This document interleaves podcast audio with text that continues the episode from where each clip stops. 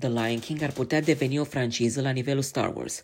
În vreme ce adaptarea The Lion King a fost transformată într-un adevărat nume, cu un al doilea film pe drum, noua interpretare din 2020 pare că va deveni un brand. În timpul unui interviu cu New York Times, Sean Bailey, președintele Walt Disney Studios Motion Picture Production, a dezvăluit că Disney explorează să transforme The Lion King într-o adevărată franciză în industria de la Hollywood, cu filmul inițial din 2019 și Mufasa Regele Leu, de punctele de pornire. Regele Leu ar putea evolua într-o sagă epică cu mize colosale, precum franciza Star Wars. Avem mult material de explorat dacă găsim poveștile potrivite.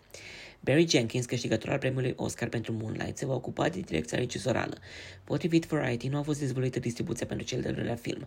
Sursele Variety spun că al doilea film se va concentra pe anii de formare ai tânărului pui de leu.